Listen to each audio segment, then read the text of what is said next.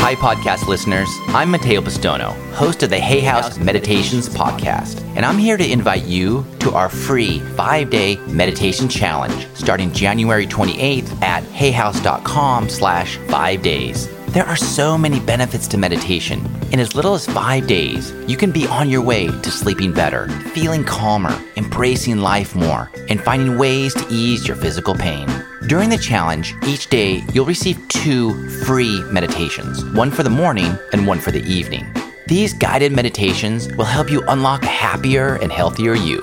Plus, you'll get exclusive access to two live webinars with me where I'll answer your meditation questions. And best of all, you'll be joining a like minded, supportive community, making the commitment to change their lives by building a meditation practice that brings meaningful results. Whether you're brand new to meditation or a seasoned meditator, I really hope you'll join us starting on January 28. Go to hayhouse.com slash five days to join now and download a free PDF where I share five ways to boost your meditation practice. That's hayhouse.com forward slash the number five D A Y S. Let Dr. Wayne W. Dyer take you on a voyage of discovery where you can begin to tap into the amazing manifesting powers that you possess. As a loyal podcast listener, Hay House would like to offer the ebook version of Wishes Fulfilled Mastering the Art of Manifesting to you for free for a limited time to help you learn how to obtain what you truly desire. You're invited to open yourself up to a new way of experiencing life by imagining exactly what you would like to manifest for yourself. By using your imagination and practicing the art of assuming the feelings of your wishes being fulfilled, you will discover that you possess the ability to become the person you were destined to be. Get your free Wayne Dyer ebook now at hayhouse.com slash manifest. That's hayhouse.com slash manifest.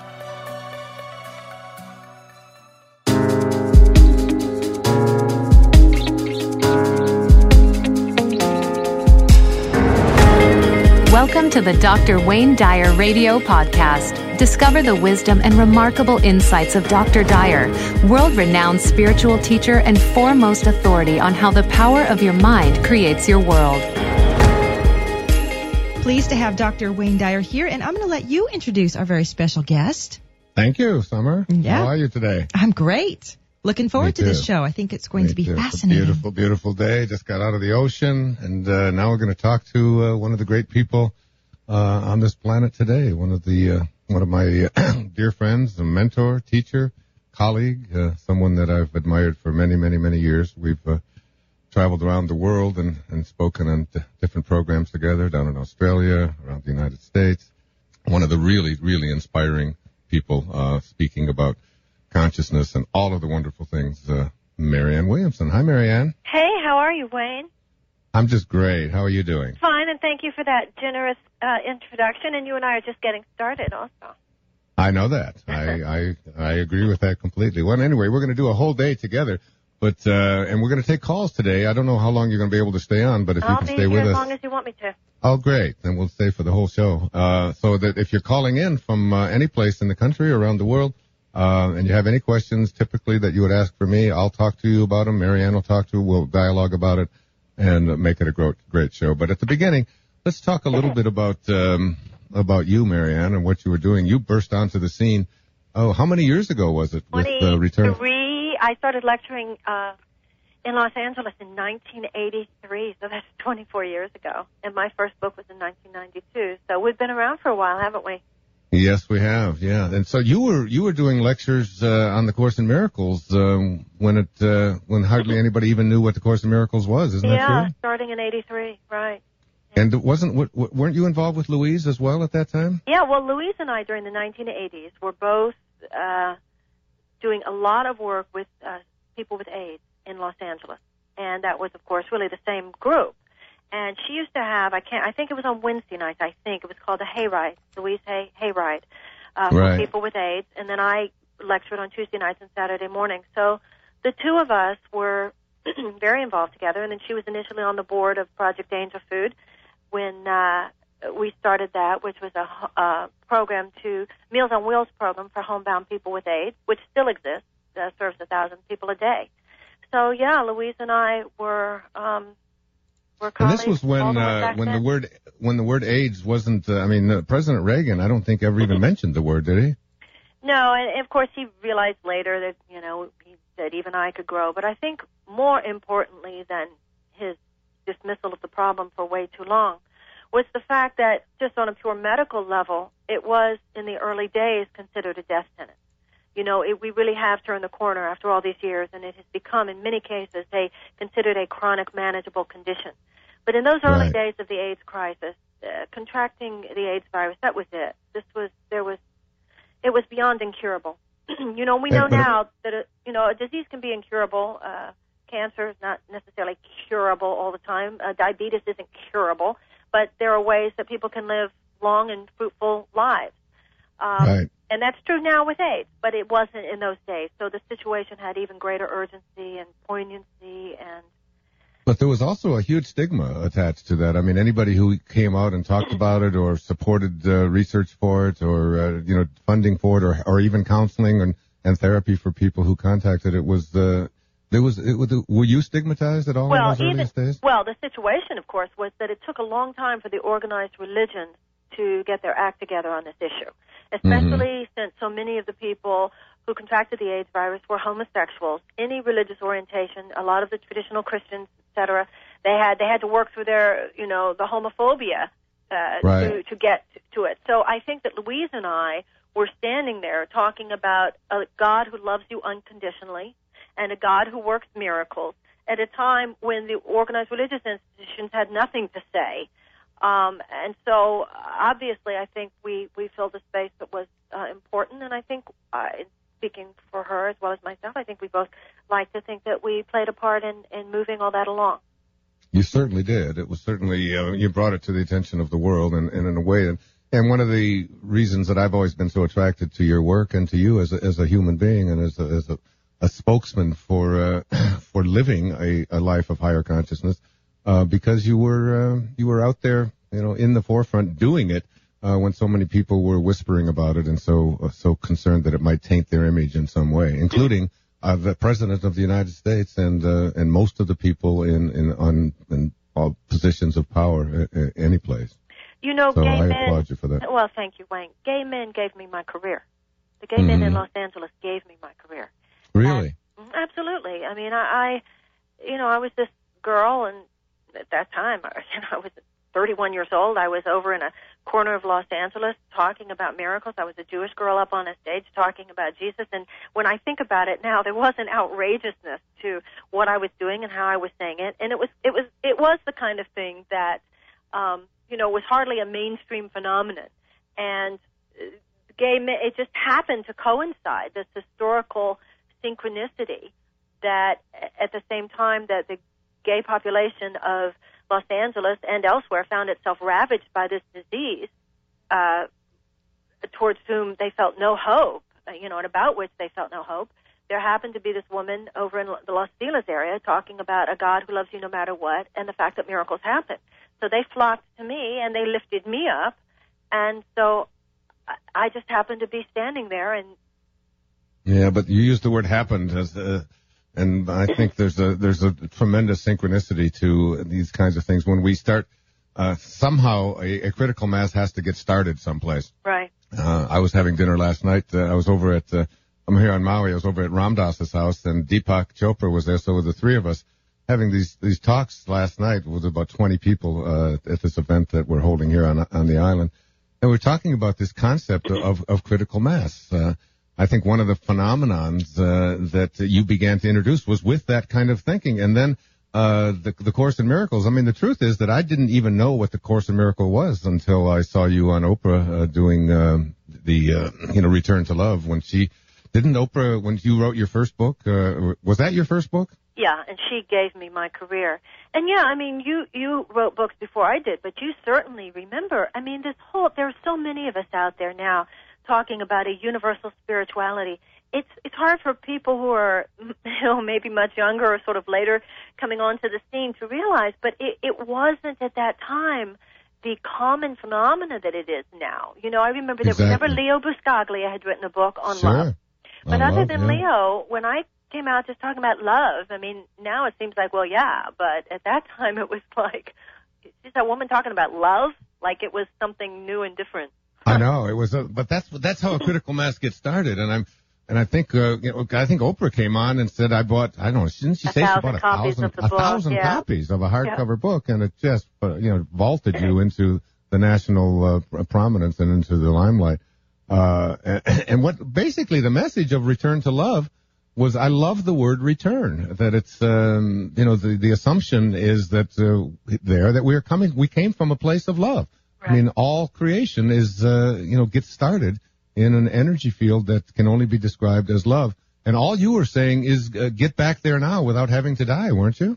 Yes, the Course in Miracles says we've taken a detour into fear. And that's really the, the story of Exodus. It's the story of Genesis in the Bible. And what fascinates me is that not only in historical terms is this true. In the, in the Course in Miracles, it says, in the Bible, it says Adam fell asleep, and nowhere does it say that he woke up. The- mm-hmm. Not only is it true that over the ages and the history of humanity, that we have detoured from the love with which we were created and are now in our great return or not, but also that we reenact that drama every single moment, that every single moment life emerges from love, and we choose whether or not to stand within that love or to take a detour into judgment, blame, defensiveness, attack, whatever form our fear takes, and then life draws us back to love. It's so, t- and when I think about all the questions, you do a radio show too on uh, on on the satellite on the Oprah. You're one of the uh, Yeah, Oprah and on, Friends. You Oprah were on my show right. once, remember? Right. And what's the, but what is the station so I can give it a plug? It's the XM, XM 156. yeah, and you're on uh, once a week, is it? I'm on. Well, it's I, I tape once a week, but it's repeated Mhm. several times. It begins. First Yeah. one is on Tuesday, and people can go to Marianne.com and find out. hmm So when when we're talking about return, I'm I'm just completing a book on the on the Tao called "Change Your Thoughts, Change Your Life," which will be out later this year. And the 40th verse of the Tao says, "Returning is the way of the Tao." You know, it's always about returning. And almost every question that I get on my radio show every week uh, has to do with teaching people how to get to a place in their hearts where they are back uh, living living as if they were a piece of God, li- living as if they were in a, uh, acting as if uh, they were God, uh, in a sense. Uh, isn't that basically what your message was at that time? Well, listen, it's, not like it was my message. It is my message because it's on, it's the only No, I'm talking about any of yeah, going going back to 1992 Well, when yeah, when it's all I've ever talked about, really. But Mm. I think what's fascinating about that from a Taoist perspective is that when people, and you certainly talk about this, when the whole idea of the return isn't something we have to do. We have to just stand there, just be. That the universe is self-correcting. The universe wants to be in that space. And that's very Taoist. And that's what the Course in Miracles calls the holy instant. The universe wants to be in that space. Just stand within it. And if you're not, you know, sometimes you'll say, I am angry right now. I am blaming right now. I feel hurt right now. I know that I'm not in love. And, and the beauty of something like the Course in Miracles or Taoism or any serious path of truth, because they all really give the same message, don't they? Is that in that moment you can say, I give up and I surrender. I need something higher than myself to realign my consciousness. Just in that moment of willingness. And and what I love about about the Tao and Tao Te Ching, you know, when Lao Tzu talks about how the the baby is at the mother's breast, we are to be Right. life. Just relax into this moment, and the universe will take you back if you will just stop fighting it. Yeah, it's that divine, the divine feminine. He speaks about that over and over and over again. And uh, and and, but I, I think about the, you know, the people. So many people are uh, are struggling at the uh, with what it is that they want to attract into their lives. So almost, I would say, seventy to eighty percent of the calls that I get on this show are from people who want to be able to manifest and attract something into their life, a, a better relationship, more uh, abundance, uh, creating a sense of of being able to heal themselves of some kind of infirmity that they may have, whether it's a serious, very serious, life-threatening one, or just constantly being in a state of, uh, of fatigue, or whatever it might be. It's like, how can I create? How can I manifest? How can I attract into my life the things that I want? What I- what is? Go ahead. I know that this is a little bit running upstream, swimming extreme against the sort of attitudinal trend of the moment. Mm-hmm. But I don't think that's the right question. I think the right question is how can I be the person God would have me be? I really Mhm. believe that when the Bible says, Seek ye first the kingdom of heaven, and all else will be added unto you. You and I both know a perception of lack does not attract abundance. And so if you're in this attitude of, I need, I need to attract the money, I need to attract the, uh, uh, attract the house, I need to attract this or that, as you just said, 70, 80% of the people, that's what they're thinking. Mhm. But if the core perception is, I lack, if your core belief in the middle of that is, I lack, which it has to be if you think you need all Mhm. those things, then you, that core belief is still going to be reflected. And if, So- when you are the person that, when you are aligned with truth in that Taoist way that the Course in Miracles talks about, when you just say, Dear God, make me the person you would have me be so I can do what you would have me do. What I see in my life, Wayne, is that when I'm in my natural state, which is an abundant sense of self, miracles flow naturally. Of course, I want the best relationships. God wants me to have the house that's perfect for me. God wants me to have the relationships that are perfect. God wants you to have the money that's perfect. Go- Everything that is perfect for you automatically falls in line when you achieve that divine perfection. But it's not a get mentality; it's a give mentality, and that's just. So true, and that uh, you you just about answered um, almost every every call that I get is basically going back to that kind of. Be- If if you believe that you if you put your attention or your thoughts on what's missing or what's wrong or what used to be or what ought to be or what other people expect from me, then uh, you're coming from a perspective of attracting more and more and more of what's missing. And this this new thing, this I mean, we talk about critical masses. I think Return to Love was one back in the early '90s, and I think what's going on right now with this the, this book The called The Secret, Secret. Yeah. Uh, I talked to my publisher this morning. He said it's going to be the largest selling book possibly in history. That's how big 400,000 copies a week are selling. All right, let's uh, let's go on. Uh, well, let's go back to just for a minute. Uh, back to the secret. The, this phenomenon. Um, the, whether you know critical masses are critical masses, and when when enough people align uh, on a certain frequency, on a certain vibration, uh, things begin to change. I was talking to Reid about this this morning over at Hay House, the, the publisher at Hay House, and saying that this phenomenon is so terrific because it is bringing in millions and millions of people um, who are becoming aware of something that uh, we've been talking about for you know for a long, long time. Uh, you and I and Norman Vincent Peale and people before them, and all of a sudden it's just it's sort of like coming it together at this exact moment, and I'm just really excited and thrilled about it. How about you? Well, yeah. I mean, on one hand, you sort of can't even believe this many people didn't already know this. I know, But, I know. you know- the secret is amazing. isn't I it? know, I know, and there's a there's That's a lot. like saying milk is good for you. A secret. You yeah, know? yeah, exactly. I agree with that. But you know, Yeah. if this is what it takes to make people understand, you know, I mean, I know some people who I think it's been such a positive, life-changing experience. This film, so I think that part of it's fabulous. I, I, I certainly hope that you know we all remember that you know the the beginning is to realize you know you can get your survival needs met more easily maybe than you think. But that is just the beginning. That ultimately what we all need to be manifesting is peace on earth and children not starving anymore and Right. rather than war, you know, the bigger things. But if you don't so have the of the- survival thing figured out yet, fine, go do it. Right. Good. So much of the criticism of this is about, oh, that's just so simplistic. I mean, all you have to do is change your thoughts, and a Mercedes is going to show up in your driveway the next morning. And uh, uh, or the, what about the people in Zimbabwe, you know, who are starving? Uh, is it, uh, how does this apply to them? What is your response to that? Because Well, I, there's a time I, difference. There's a difference between simple and simplistic. Truth Mhm. is simple. Truth is simple, and you know, love thy neighbor as thyself is simple. But you know, do us do unto others as others would do unto you is simple. But it is the key to everything. And as a Mhm. man thinketh, I mean, it is what the Bible says. So right. the fact that love your neighbor, love your neighbor is the essence. So the truth simply is simple, and and I don't think the problem with, for me, for me, the the problem with the secret is not that it makes it simple. The the to me the success of the secret is that it makes it simple. the only Mhm. problem I have with the secret is that it it it does focus on material gain, Um, uh, material right. prosperity, and sort of leaves out that if you know, it's like one of the things, Wayne, that I'm sure you can relate to. There's a part in the movie, uh, The Secret, in the DVD where Jack Canfield talks about his four and a half million dollar house. Well, I Mhm. know Jack Canfield. And I know him well enough to know that a large part of his manifesting four and a half million dollar house has to do with the fact he's one of the nicest guys you've ever met.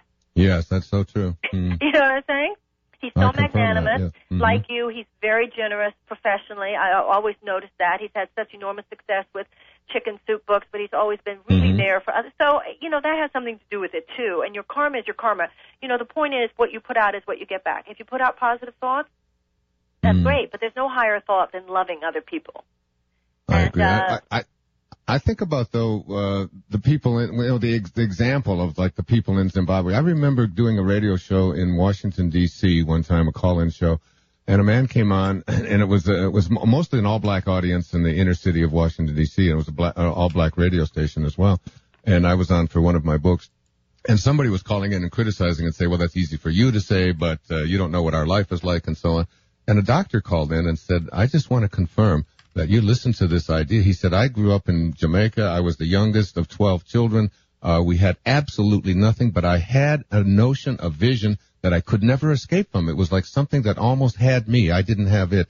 And it was that I was going to become a doctor. And everyone would always laugh at me, the, the idea of, of becoming a doctor, living in this little village. We hardly even had enough clothes and food to, to get on. He said, but I could never shake the image. And, and then he went through this long litany of things that he began to do, which acted upon this thought that, uh, that being a physician is something that I'm going to do. And he finally got through school, got through high school. He, uh, applied and got rejected at every single medical school in the United States. So he went to some kind of a special school over in Europe and he was able to transfer his credits and blah, blah, blah. Today he's one of the most prominent physicians in the city of Washington DC from Jamaica. And he said it all stemmed from this idea that I just couldn't let go of the, uh, of the vision that I had within me. And then I was thinking about when I hear all of this criticism about the secret or whatever, that the people who are living in the worst of conditions are the ones who absolutely need to hear the message the most that you do not have to be a product of and, and uh, you know conditioned to a, a lifetime of being a drug addict or ending up in jail or being poor or whatever it might be. That it takes that kind of inner vision. These are the people who need to hear it the most Well, also, when you've shared enough about your own life story, I mean, the person who said to you, it's easy for you to say, yeah, I mean, you're not exactly, you know, you weren't a trust fund baby, and you've made that very clear to me. No, that's for sure. Yeah, yeah. So anyway, I just think that the, that there's uh, you know if somebody in Zimbabwe decides that they want to have a, a, a Mercedes in their driveway or whatever it might be, that the idea that that something like that is absolutely totally absurd. Um, you know that the the timing might not be that it's going to be there tomorrow morning, but whatever it is that you put your attention on, if it's something that you just can't seem to let go of, that seems to to own you. I gave the example in my uh, in my PBS special of uh, you know of Arthur Miller, uh, the great playwright who at the age of 89 was interviewed in the New York Times, and they asked him, uh, uh, "Are you working on another play?" And his answer was, "I don't know." He said, "But I probably am." And almost as if he was assuming that uh, that there is something bigger than I am that is directing me. And and I know this because Marianne, because you and I have had many talks about this, and ri- even right now, you're you're working on something that is uh, a book about miracles in, in midlife and so on. That uh, that almost has you, doesn't it? It's some, Well, it's don't you feel that like- way? I mean, when when Arthur Miller said, I I don't know. I mean, don't you? I always feel like you get pregnant with a book. You know, it lives Yeah. inside of you, and then it, you have to wait until it's ready to be born. It, it, But not just a book, though. I'm, I think it. You know, you and I happen to be writers and all of that. But it, it can be like a, with a piece of music. It can be with a, with adopting a child. It can be with uh, you know uh, raising horses in Montana. I don't know. It can be with anything. That all it life seems should be a big creative, ongoing creative effort. Yeah, and it, and it's almost as if, like I always said, motivation is when you get a hold of an idea and take it to its logical conclusion. But inspiration is when an idea gets a hold of you, and it takes you where you were intended to go when you first showed up here in this place, or, or even we- before that. That's what we were talking about earlier about the Tao and about spiritual surrender. It's not, dear God, do this or that for me. It's, dear God, how can I serve you? And I think that that's really where where you graduate from. How can I use spiritual principle to get me this or get me that? And you graduate to uh, spiritual principle: live in me, breathe in me, move in me, use me. I, I, if if we can, I want to go back for a moment to Zimbabwe. Sure. I think that there's even a big, not a bigger, but there's also another uh, issue uh, besides, well, people in Zimbabwe can do this too. It's that we can all do this to imagine a world in which people are not suffering in Zimbabwe. Mm. Collective manifestation. Collect. I mean, we need to imagine a world. You know, it's not a failure of politics; it's a failure of imagina- imagination. That the human race, we need to imagine a world without war. We don't. We can't even imagine it yet. You know, I heard Dennis Kucinich say we have to challenge the belief that war is inevitable. You know, if we don't get rid of war, war will get rid of us. There's a one of my favorite quotes is from Einstein. He said, "I don't know what kinds of weapons would be used to fight World War III, but I can assure you, World War IV would be fought with sticks and stones." Mm. And most of us would think about again. It. Yeah, absolutely. If you think about it mm-hmm. for a moment, World War III would would obliterate so much of the the species. It would do such almost irrevocable damage to the planet. The planet would, you know, have to throw us off for 250,000 years to purify itself as nuclear waste. And yet, we have a popular conversation and in- that includes things which could easily become that catastrophic catalyst. So I think that we, we need so much now to be to to exercise our imagination, to man to even imagine a world to, to, to use your mind, just like in the secret it talks about see the house you want or see the car you want. What if all of us were to take five minutes a day and just imagine a world in which The world there, that we there's see, no right. unnecessary human mm. suffering? That should be our That- goal: is the amelioration of and the eradication of unnecessary human suffering. That's the big game, and it's time for us to have a to start playing the big game. I know I heard Deepak once talk about how we need a new story, and that's how I feel about the whole species. We need a new story now, and that's of a generation that that somehow stops the Titanic just while it's, we're making a beeline for the for the iceberg here, and turn I- yeah. Getting rid of the concept of enemy, that's, that's right out of the Tao as well. You know, Lao Tzu said that, that, uh, that those even he said, even if you go to war, the people who will emerge victorious are the ones who have no enemies. I want to Yeah, say the something i- to that. Two things. I heard a, there was a German physicist who said we should not think think of other nations as foreign nations. We should think of them as domestic partners. Right. That really Mm. blew me away. And the other Mm. one was I was watching a television special once where they, it was about the D-Day invasion. And when the when the invasion started, Roosevelt got on the radio and he announced it to the country. And he led a prayer. And in his speech, do you know what he called the Nazis? No. You'll, this will blow you away. When you think that we have a president now, you know, talks about the evildoers, Mm. et cetera, and Right. you know, really Mm. exacerbating that whole enemy consciousness. Mm. Roosevelt referred to the Nazis as quote unquote unworthy men. Mm. Isn't that profound? Just, Yes, it is. We don't have to go any Mm. further than that. Mm. Watch your language. Unworthy men. See that that says it. That says it. Yeah. Yeah, the Native Americans uh, always they had a wonderful uh, observation. They said no tree has branches so foolish as to fight among themselves. If you would like to hear more of Dr. Dyer's radio show, tune in to hayhouseradio.com. To find out more about Dr. Wayne Dyer or any other Hay House author, please visit hayhouse.com. Thank you for listening.